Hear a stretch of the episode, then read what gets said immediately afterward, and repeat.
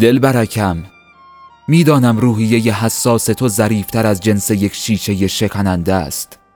و وظیفه این مرد هنرمند عاشق بیشه است تا هر از چند گاهی به تو یادآوری کند که تو او را داری که حتی در دور دست ها هم به فکر تو است و خنده های تو را می‌خواهد. همیشه در کنج ذهنت مکانی را برای من قرار بده تا فراموش نکنی من هستم. دلبرکم ای حسن این دل من من تو را در این مسیر پرفراز و نشیب هیچگاه فراموش نکردم. من حتی در سختترین لحظات هم به فکر تو هستم. ای دلبرک زیبایم دوستت دارم و میبوسمت. حتی اگر برای آخرین دعوتی باشد که من تو را می‌بینم.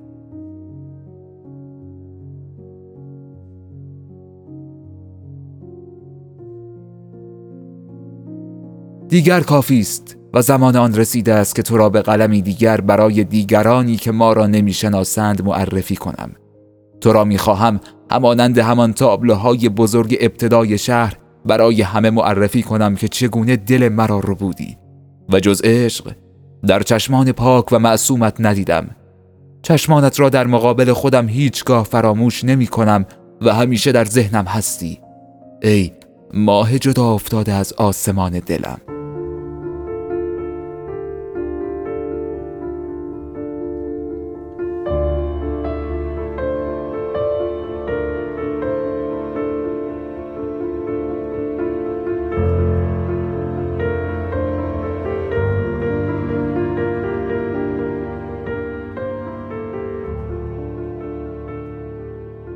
داستان داستان دختری است خوش صدا که تنین نفسهایش را از آخرین آغوش در میان آسمان و زمین همچنان در گوش خود دارم. و هیچ زمزمه ای تا کنون نتوانسته است جای آن را در قلب و گوش من بگیرد. و مرور آنچه که آهسته در درون گوش به من می گفت هیچگاه نمی‌توان فراموش کنم. بوسه و روایت عاشقانه ما هیچگاه قابل درک برای انسانهای امروزی نخواهد بود.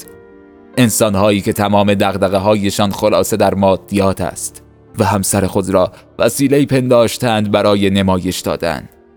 عشق تنها تفاوتی بود که او را از سایر دختران برای متمایز می کرد عشقی که ما را همیشه برای ساعتهای طولانی در کار و پیشمان ثابت قدم کرده بود. از ناز و اشوه هایی که حتی گاهی به خوبی در ذات او نبود هم نمی شود گذشت. از دستانی که وقتی قصد به برداشتن خودکار یا فنجانی قهوه را داشت نمی شود هیچگاه گذشت. دستانی سفید و ظریف که گویی از جنس ابرهای آسمان بود. با انگشتری زیبا که در هر حرکتش هزاران قربان و صدقه را در ذهنم مرور می کردم و از بیان آن پرهیز می کردم چون که می‌دانستم او عاشق دنیای گلها است و عشق را با گلی از جنس روز به او نشان می‌دادم و لبخندش را از گوشه لبانش سرقت می کردم تا همیشه در تنهایی هایم آن را برای خود داشته باشم.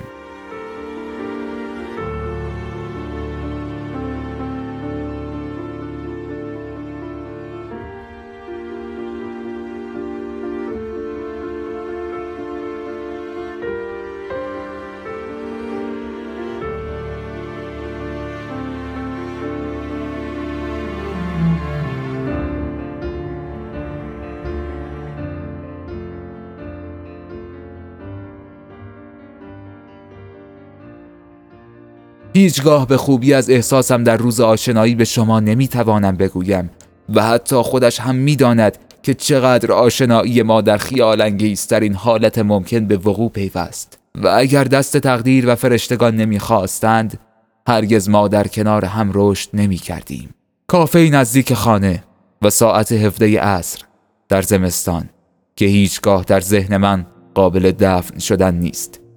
او را در چشمانم زمزمه کردم. دختری با خجالت فراوان که چیزی جز مقابل خود را نگاه نمی کرد و در هر چند دقیقه یک بار سری را به نشانه تایید تکان می‌داد و به من امیدی تزریق می کرد که هنوز بیدار است و به خوابی عمیق فرو نرفته است. تمام داستان آشنایی ما همین چند خطی خالی از عشق نبود. با هر لبی که به روی فنجان قهوه ترخ میگذاشت چشمانش را که به روی کاغذ یا سفارشش دوخته شده بود مینگریستم. دختری بود مهربان ولی هنوز در مرز ورود به مغز و قلبم یک لکهی بزرگ وجود داشت تا او را وارد نکنم. و آن هم این بود که نکند او دعوت مرا یک سوء قصدی بداند. و برای همین ترس از خنداندنش داشتم و می‌دانم که اصلا برای او فرقی هم نداشت. چون که ذهن او در اندیشه دخترانش غرق بود و این من بودم که درگیر تمام آدم بزرگترها شده بودم. آرامش و زیبایی صدایش را نباید پنهان کنم ولی چه حیف. اکنون دلتنگ همان صدای زیبایت هستم. ای زیبای گم شده در تاریخ. من دوستت دارم.